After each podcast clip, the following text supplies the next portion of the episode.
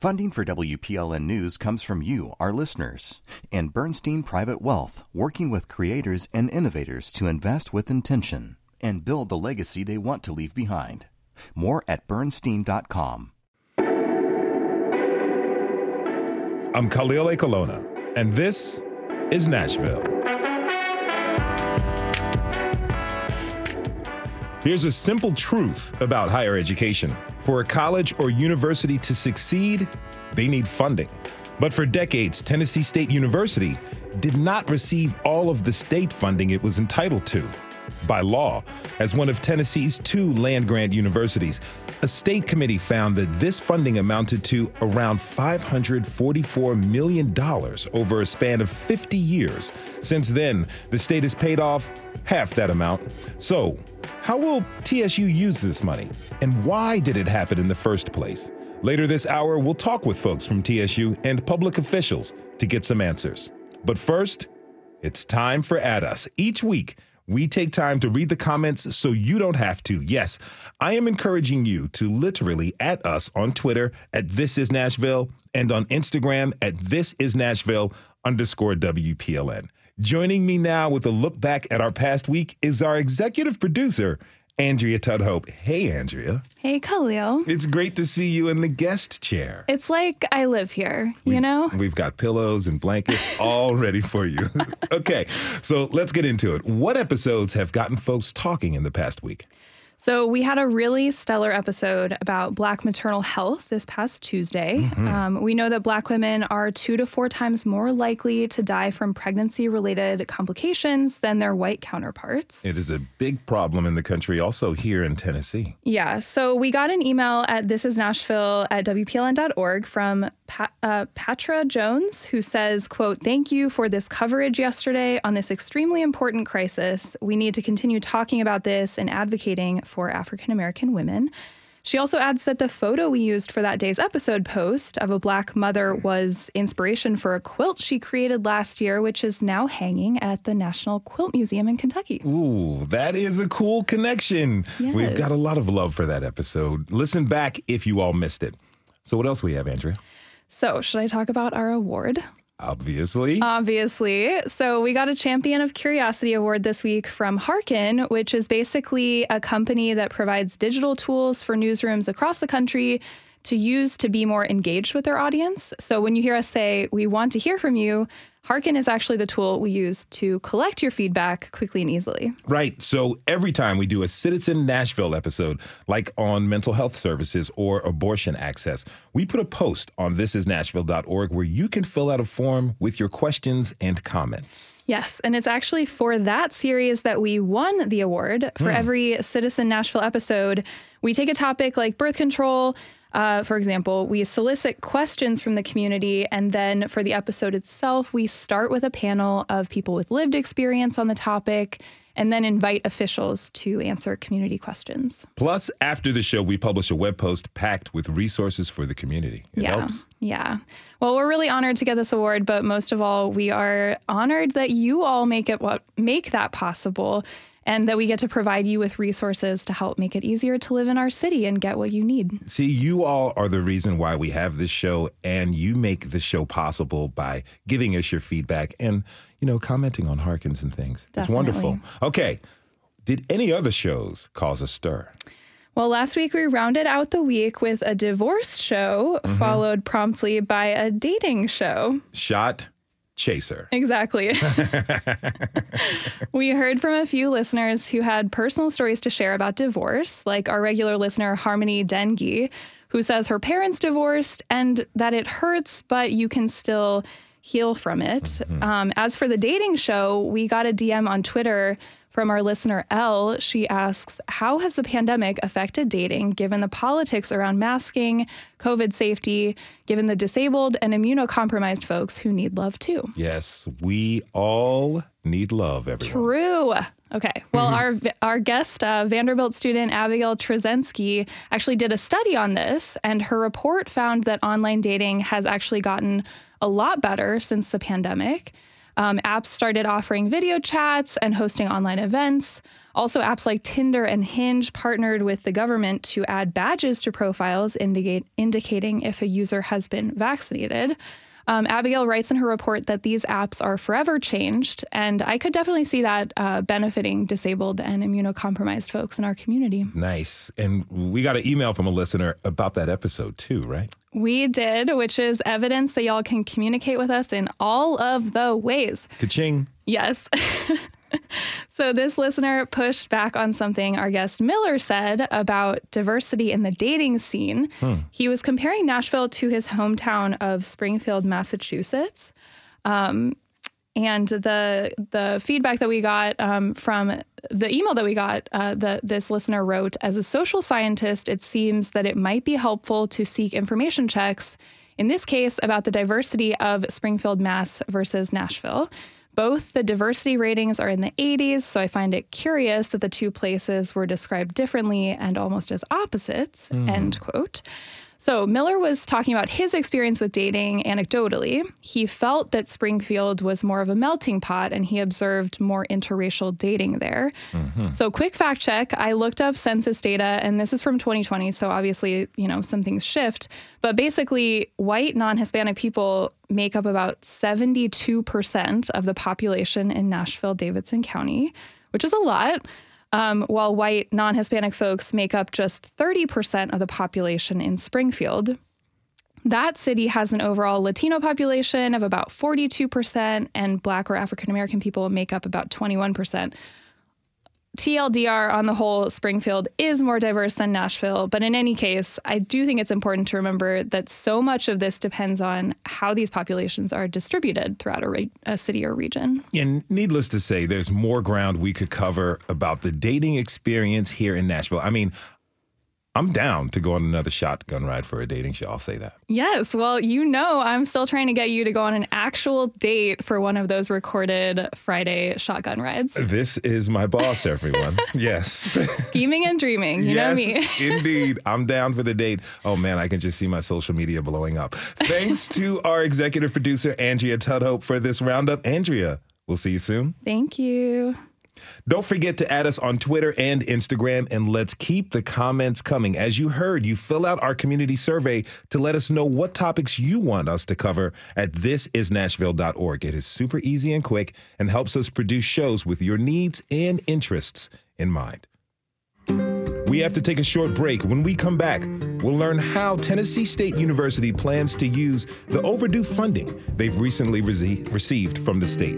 Are you a TSU alum? How do you think the money should be used? Tweet us at This Is Nashville. We'll be right back.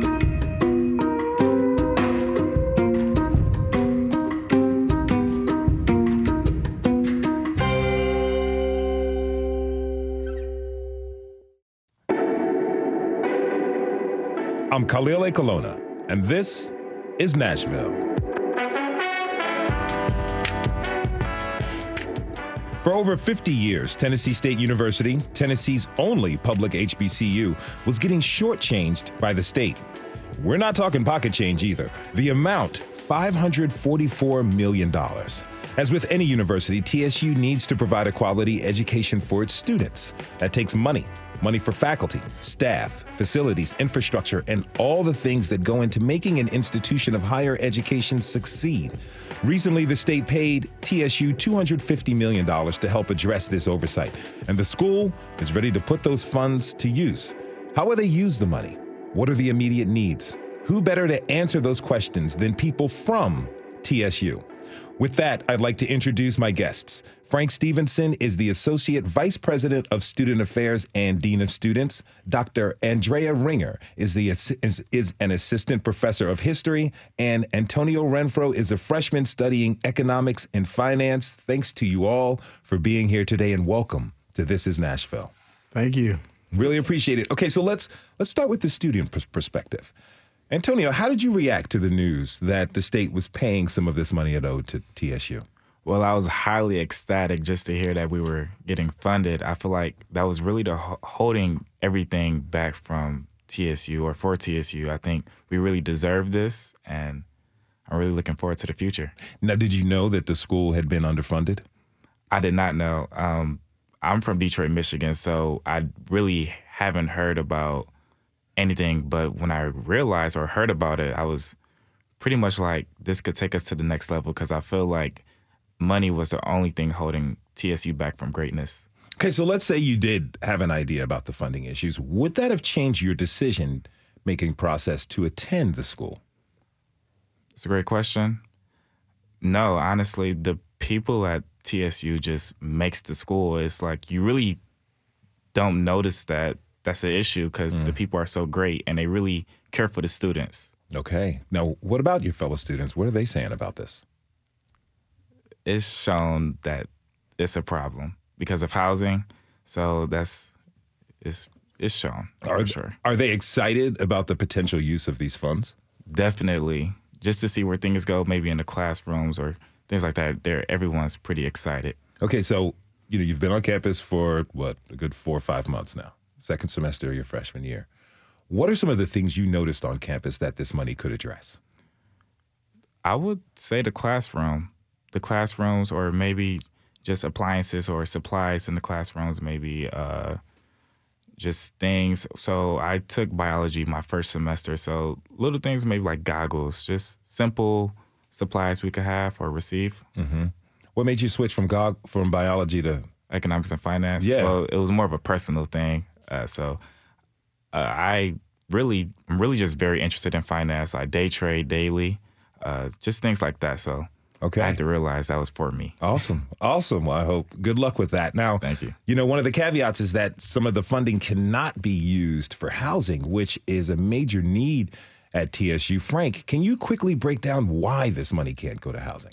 Yeah, sure, absolutely. And thank you for having this discussion and and really sharing with your audience the the importance of uh, public funding for the institutions and really addressing when when we have underfunding issues and all of the things that come with that. And so uh, these are state dollars. These are what's called uh, E and G dollars, and so they're taxpayer dollars. And so in the state of Tennessee, uh, taxpayers do not fund auxiliary services at higher higher education institutions. So things like housing and food, students certainly can have those things, but they have to pay their own way. It's not paid for with tax dollars. And so housing is considered an auxiliary to education. You don't have to have housing for students to be educated. And so taxpayer dollars don't go to auxiliary items. They go only to funding educational components of and so uh, these would be considered uh, these would be considered taxpayer dollars that can't go to housing. Okay, so how does this money that you're getting from the state free up TSU to address some of the housing issues on campus? Yeah, absolutely. It allows us to move um, quicker. So whenever you have deferred maintenance or those things that need to be repaired, uh, the state of Tennessee, uh, Tennessee State University have to use basically its credit. And so if we have, you know, uh, for for lack of a better term, if we have a hundred million dollars in credit, if we don't have to use that for these other projects, we can use more of that for housing, right? And so we can still use those dollars, that credit, if you would, to move a little faster and uh, and get those beds uh, built quicker. Now, and Antonio, let me ask you: Are you excited about the prospect of having better housing on campus? Yes. So I was fortunate enough to stay in the new dorms that were built uh, this past year. So I'm honestly living a good life, but from the perspective of uh, other friends who maybe staying in the hotels, they were unfortunate. But I'm really excited just to be able to have more people on campus and have that college experience continue. hmm Now, Frank, what are some of the big priorities for the upgrades for this money that you're using?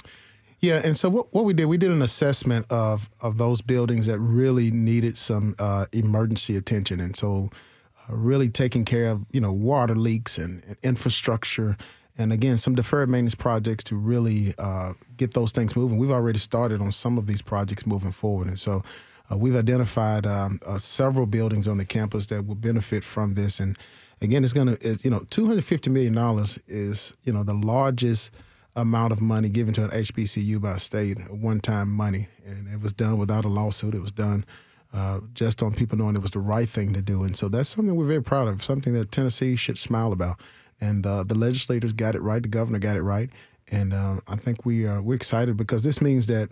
Uh, Tennessee State University will continue to be a, a place where students can get a quality education with all of the tools that they need, and, and that infrastructure makes a difference. And part of getting a quality education is having quality professors and educators. Now, Andrea, you're a professor. How how do you hope these funds will help the school? Yeah, I think that the the way that they were earmarked is, um, I think it's going to make it incredibly evident that we now have something closer to equitable funding.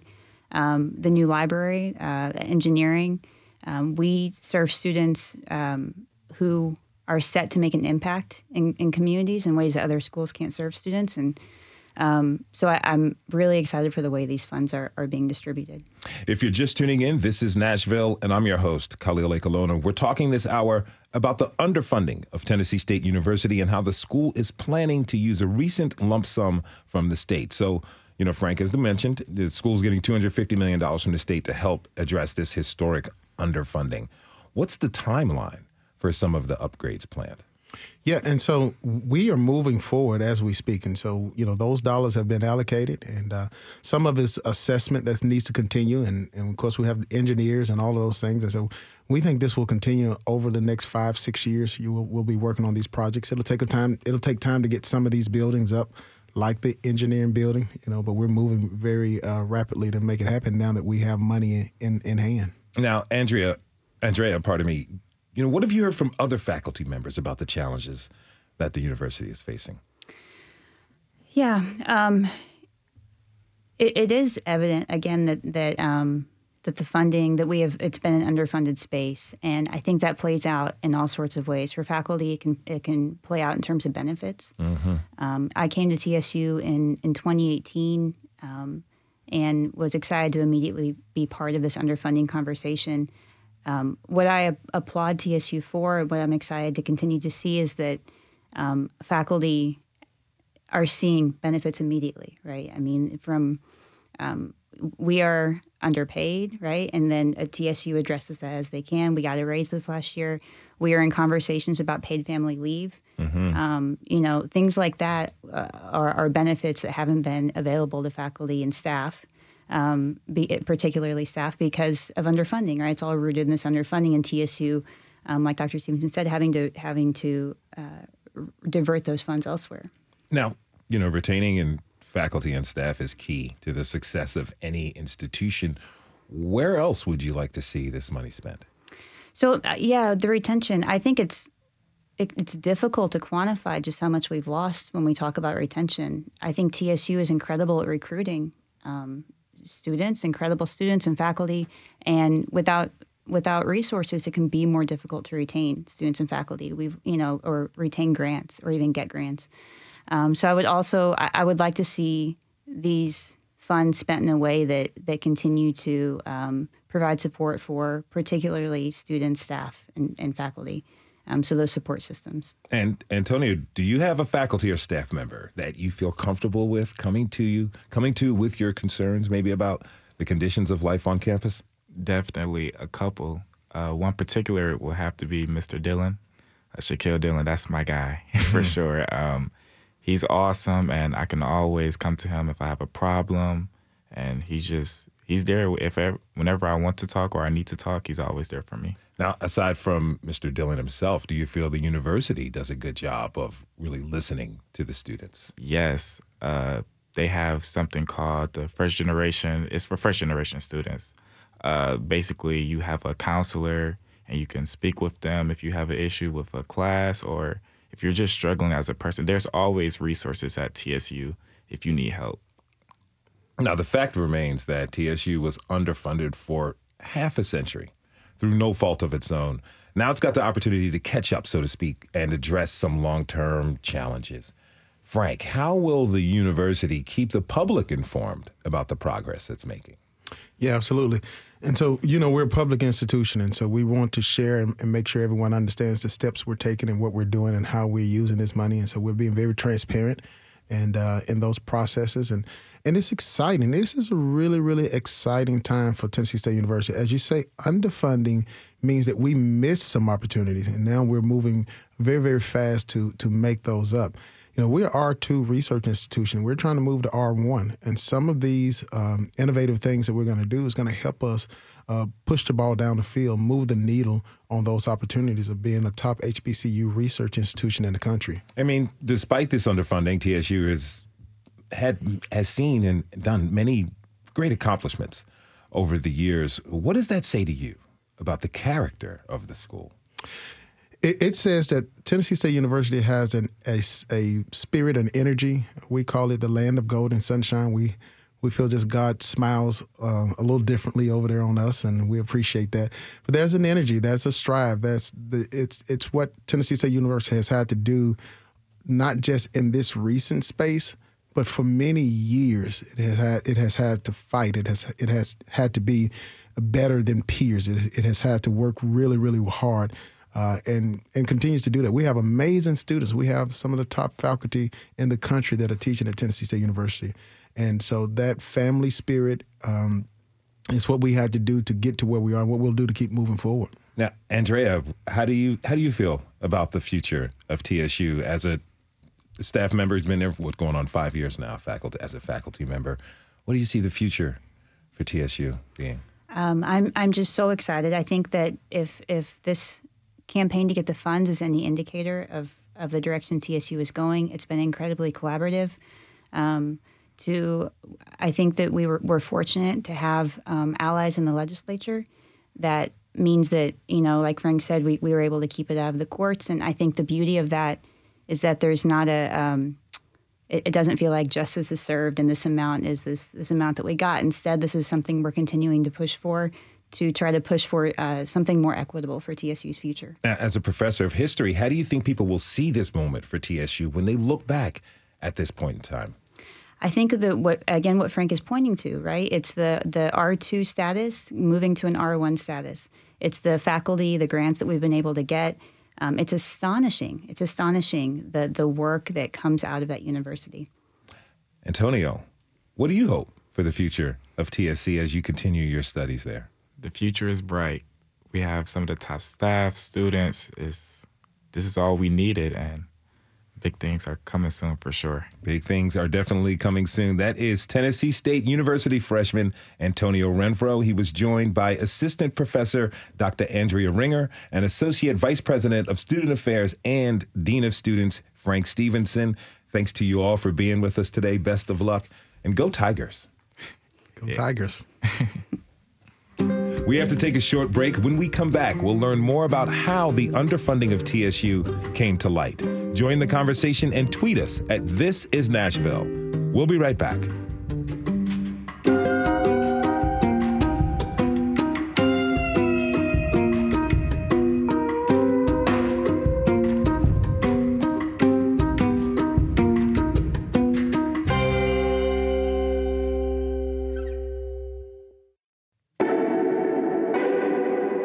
I'm Khalil Ekulona, and this is Nashville. We've been talking this hour about the historic underfunding of Tennessee State University. Before the break, we learned about some of TSU's plans to spend the $250 million it recently received to make up the estimated $544 million gap over a 50 year period. That funding gap, pardon me. Now, Let's learn about how this funding error was identified and what the process of securing the long lost funds for the university was like. For that, I'd like to introduce my guests. Harold, Harold Love Jr. is the Tennessee State House Representative for House District 38, and he chaired the 58, pardon me, and he chaired the Joint Land Grant Institution Funding Study Committee that looked into this.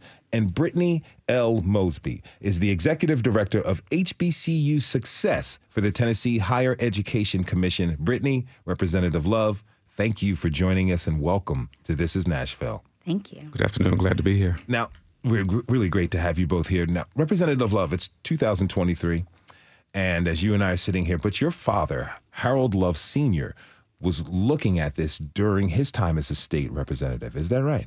Uh, that's correct. Uh, my father was elected in 1968 and left office in 1994. Uh, Tennessee State University was one of the schools in his district at the time. And upon uh, being in office, he realized that there were some funding deficits happening. And uh, he, along with Representative Alvin King, uh, worked on a report that really became the foundation for the work that I was able to pick up and continue. But then they had identified uh, some huge funding gaps when it came to the land grant uh, allotment. You said you were able to pick up on that work. Let me ask you, how far back does your knowledge of this issue go?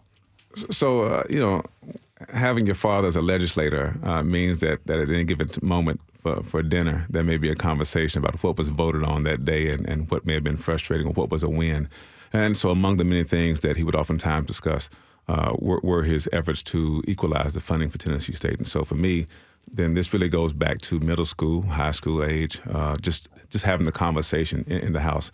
I think it also was important uh, for my father to discuss this and work on it because my mother, at the time, was employed by Tennessee State and was working with a program called Upward Bound uh, she worked there for 57 years, and so uh, she got to experience firsthand also this underfunding and the effect that it had upon the buildings in which she was working. What were those conversations like with your parents at the at the dining room table while they were discussing this? Uh, there needs to be some equity uh, for Tennessee State University because Tennessee State is a land grant institution, just like the University of Tennessee in Knoxville.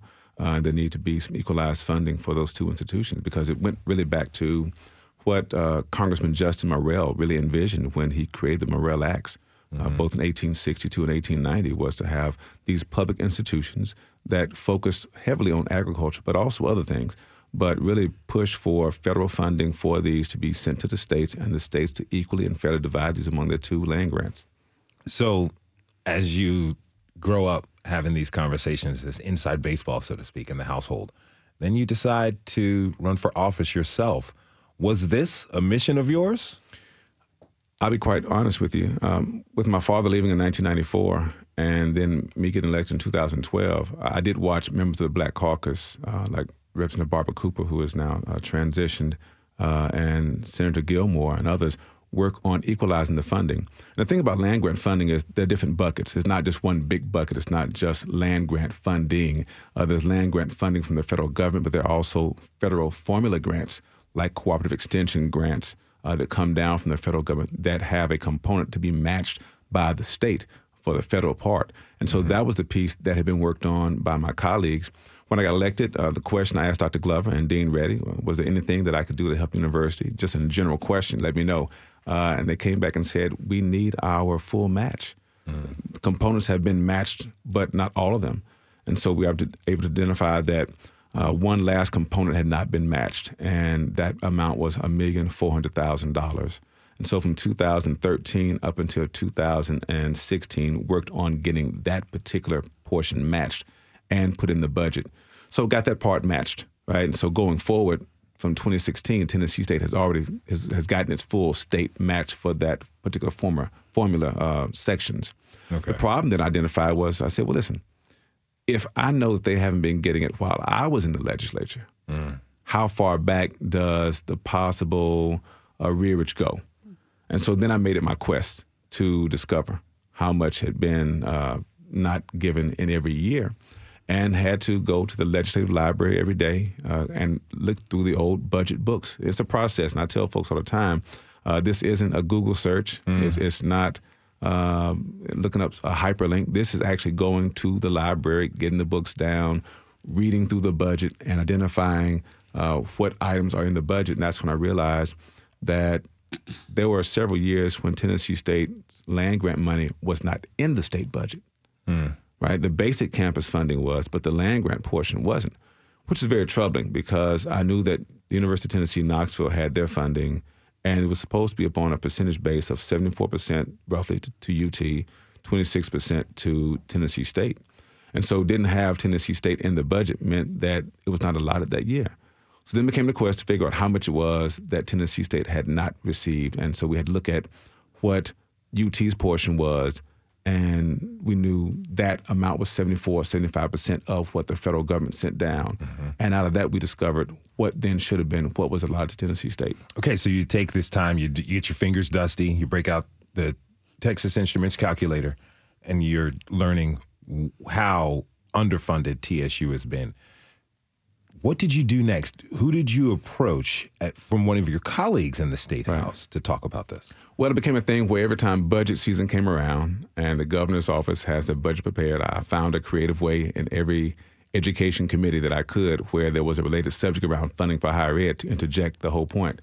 Uh, Mr. Chairman, uh, before we go any further, I just want to let you know that Tennessee State has not gotten its full funding before we vote on this package for these other colleges.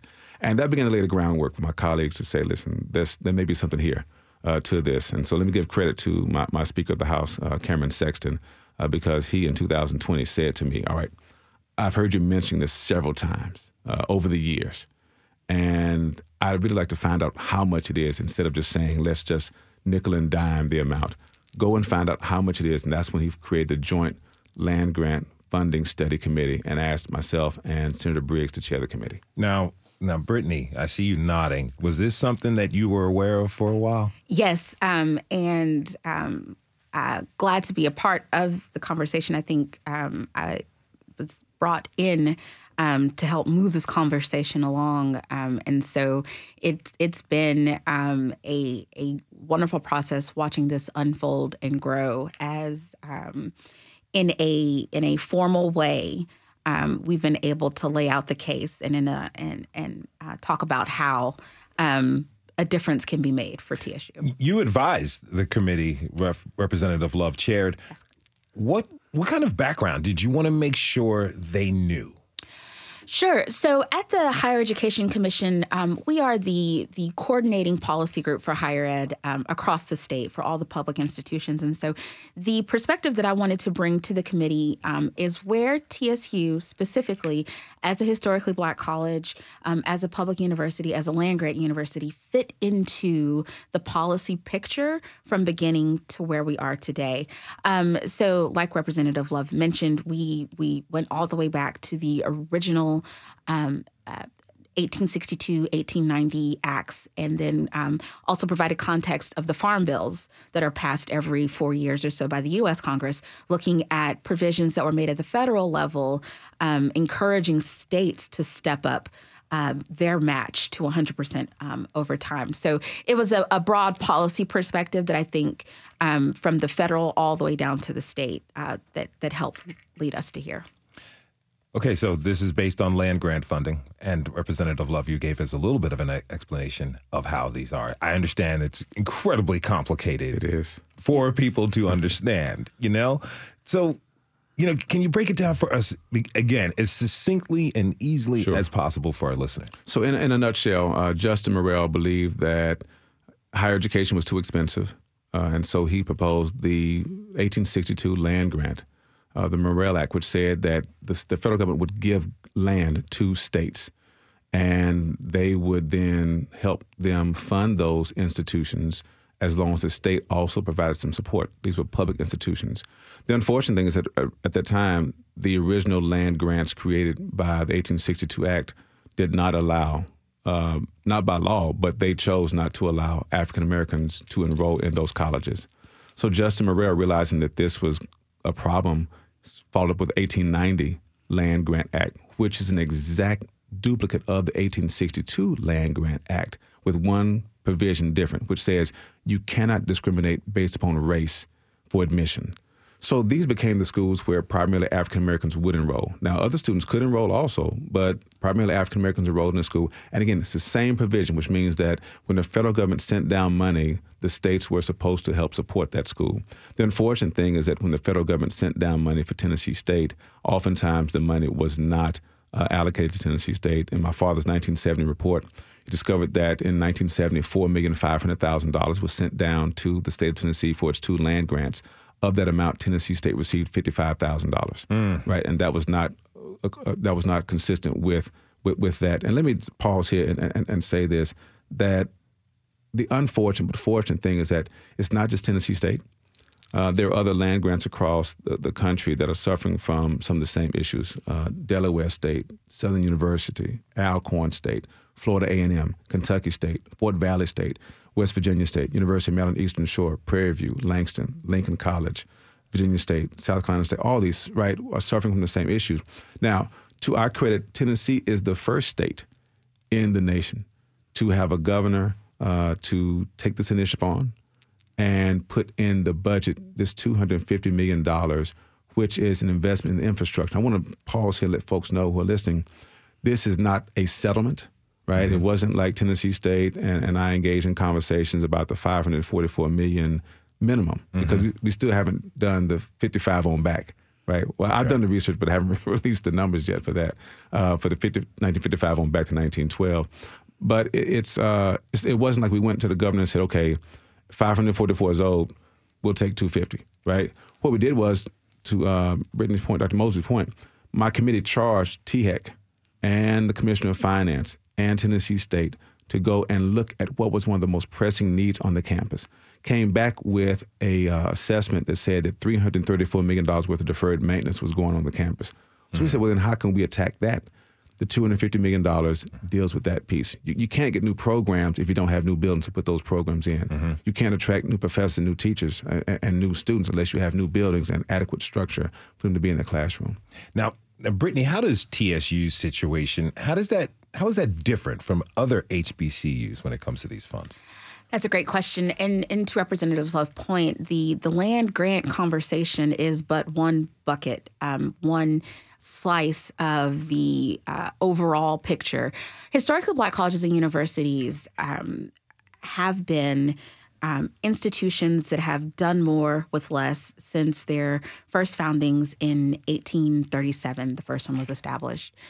Tennessee State has a unique um, situation as a public institution in that there's an expectation of state funds and appropriations. But part of my job um, as the head cheerleader um, for HBCUs in the hmm. state of Tennessee um, is to answer exactly your question. Historically Black colleges and universities writ large um, uh, would benefit from and need investment for student success in a variety of ways.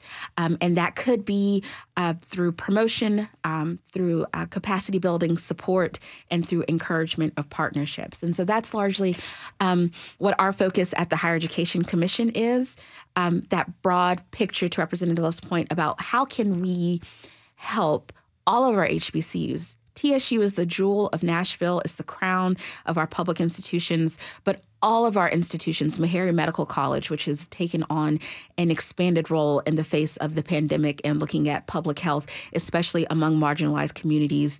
Um, in, in the midst of a pandemic. Um, Fisk University, the reason why Nashville is called Music City, right? The mm-hmm. namesake.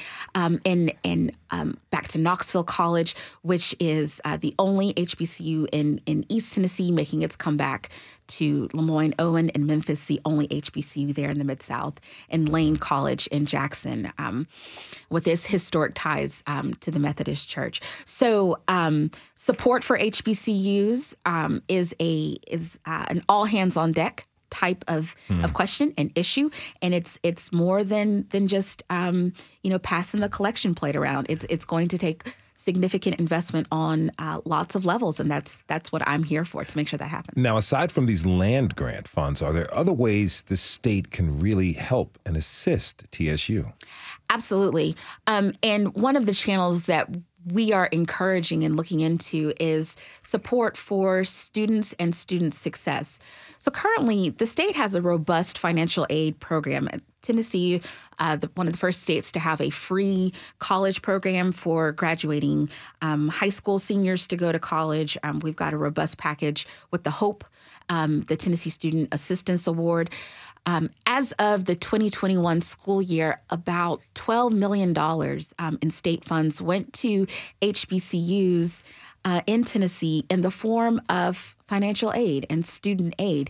And so, um, one of the ways that the state can invest in um, its students is investing in its students, uh, looking mm. at those financial aid packages, those need based packages uh, with TSAA, the need supplement uh, to the Hope with the Hope Aspire, the Hope Access Awards. Those types of things make a huge difference in terms of student choice and knowing that price is not always a barrier to getting into higher ed. Um, we're also looking programmatically at supporting students once they enroll uh, through summer bridge type programs, immersive experiences, opportunities uh, for students to come to campus early, make connections with mentors. Uh, the Antonio, the, the TSU student who was on before, mm-hmm. shouted out that one mentor. And I think you talk to any student. I was a I'm an HBCU grad myself.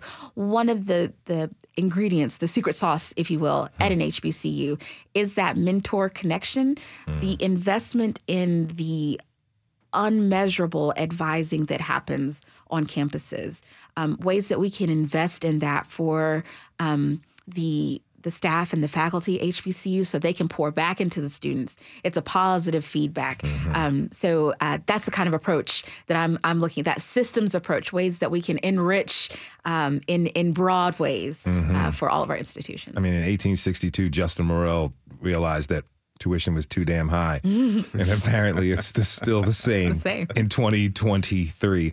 If you're just tuning in, this is Nashville, and I'm your host, Khalil Ekulona. We're talking this hour about how over half a billion dollars in state funding was kept away from Tennessee State University. My guests are State Representative Harold Love Jr.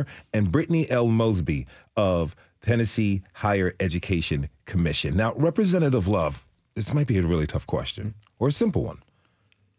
Why did this go on for so long? Well, one of the things that you will notice uh, in the legislature is that there's a lot of turnover hmm. in key places. Give an example. Uh, from my term of being elected in 2012, I have seen four, no, three, three chairs of finance in the House, right? Hmm. I've experienced three speakers of the House. I've experienced two chairs of education, but I've also watched my colleagues turn over. Now, why is that important? What happens is when you build the case and you make the presentation to the legislature, right? Turnover happens. And this is one of the frustrations, I think, of HBCU presidents that once they make the case and they get on board, a group of folks are going to make the change, right? Now, let me go back and say this the damage was done initially uh, when the funding was not put in. Mm-hmm. Let's just be clear about that. In 1913, the legislature passed a bill that said that the division of money would be around 74% UT, 26% Tennessee State, but UT's money would go straight to them. Tennessee State's money would go to the state treasury, right? Mm. And so from the very beginning, there was there was um, unfairness in the allocation of, and where it would go. It feels right? like a paternalistic type of right. approach in allocating this money. The, the, problem comes in, again, when you have a president like Dr. Davis, right, and Dr. Hale, who are trying to work with the legislature to get funding equalized, but then the legislature turns turns over, right? But that unequalness is baked into the process. Mm-hmm. So much so that as the budget becomes put together every year, it's just part of that cake that you're baking every year until somebody says, hold on, we're missing some ingredients in here, right? Uh, the, the TSU funding is not in here. Yes, okay, so let's go make that change. And I think that's what happened over decades and decades and decades. After the original uh, amount of discrimination was put in, it stayed in because keep in mind also, not that you have to have a, a, a black legislator representing a black school, but th- there is, a, a, I think, a bit more of a connection there when you have people who have graduated from the institution who are trying to represent and get equal funding. Mm-hmm.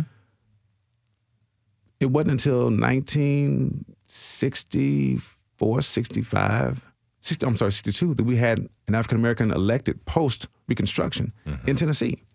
Right. Mm-hmm. And so you, you have to have someone champion these causes. Again, not saying that you, you have to be black to champion these causes, but there, there's a bit more push, I think, be, because you recognize that as an injustice done to those who look like you and, and those who experience the same thing you're experiencing. And, and so that I think is part of the reason is, is that you had these difficulties of, of a system already baking into it this this uh, difference being made. And that's mm-hmm. what I told my colleagues. I said, listen, you didn't do it, I didn't do it, but we are the stewards now mm. of the state.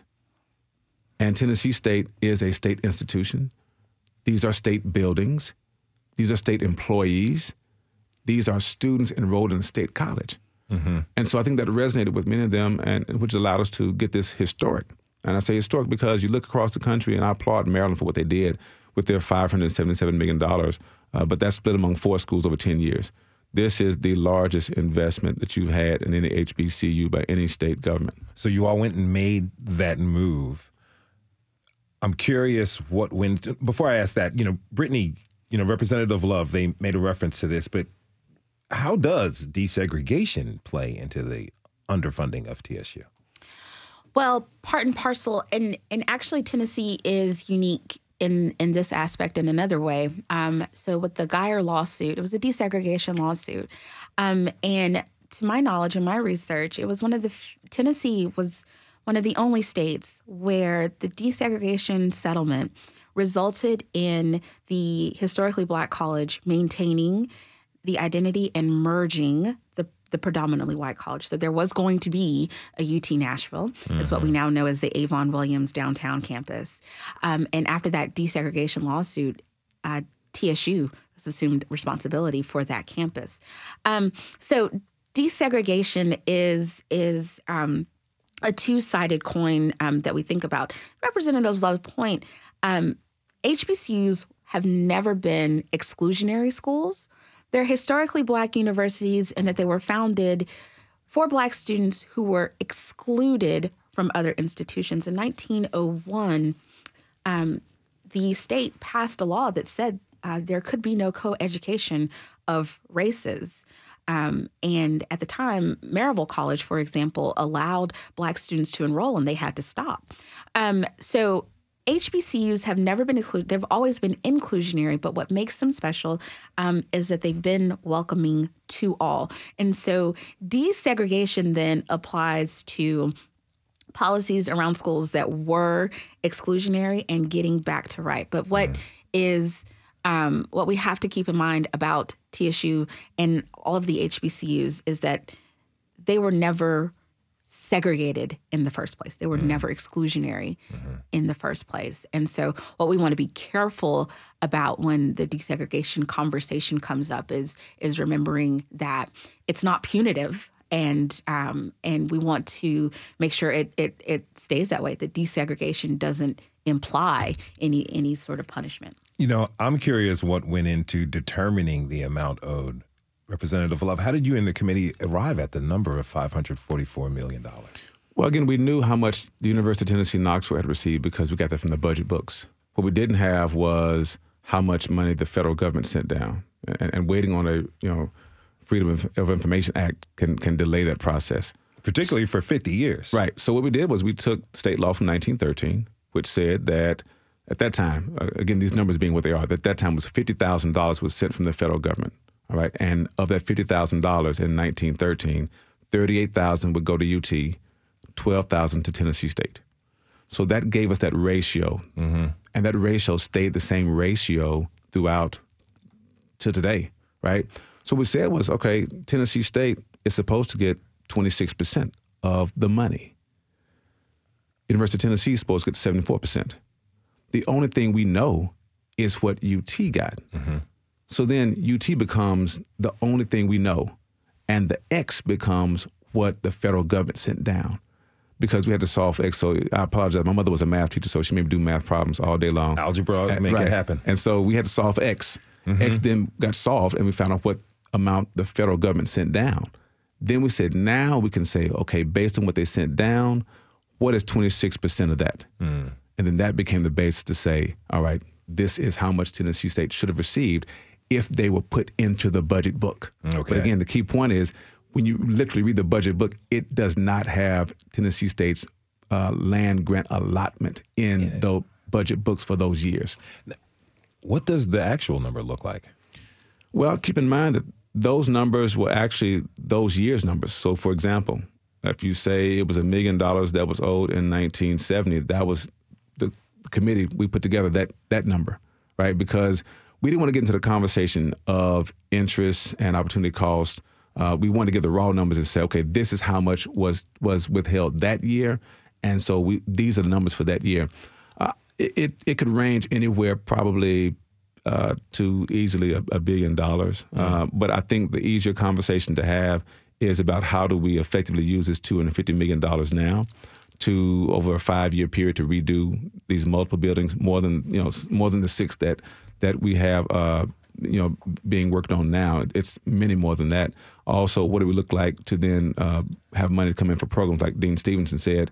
To get to a Research One status, you must have graduated a, a, certain number of students with PhDs, and so that's going to require more programming and also increased funding for students. And so that becomes the next phase to look at to say how can we get funding for the programs, and then you know once we get the programs funded, once we get the buildings funded properly, then we can go into this new course of, of recruiting um, more students and more faculty.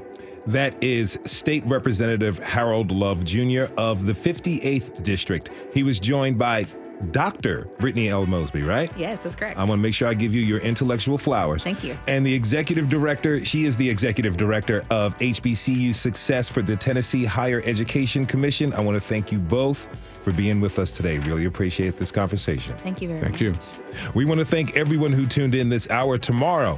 If you're going dry January or just don't do alcohol in general, there are plenty of delicious options. That's right. We're talking mocktails. We might even try some ourselves. This is Nashville is a production of WPLN News and Nashville Public Radio. Listen back at thisisnashville.org or wherever you get your podcasts. Our producers are Steve Haruch, Rose Gilbert, and Magnolia McKay. Our digital lead is Anna Gallegos Cannon. Michaela Elias is our technical director. Our executive producer is Andrea Tudhope. The masterminds behind our theme music are Laurent and Namir Blade. Special thanks to John Rose Ann Sharfner, and Kelly Sharp. The conversation doesn't end here. Tweet us at This Is Nashville. Find us on Instagram and tell us what you want from our show by filling out our quick survey online. This is Nashville. I'm Khalil Ekulona. We'll see you tomorrow, everybody. And be good to each other.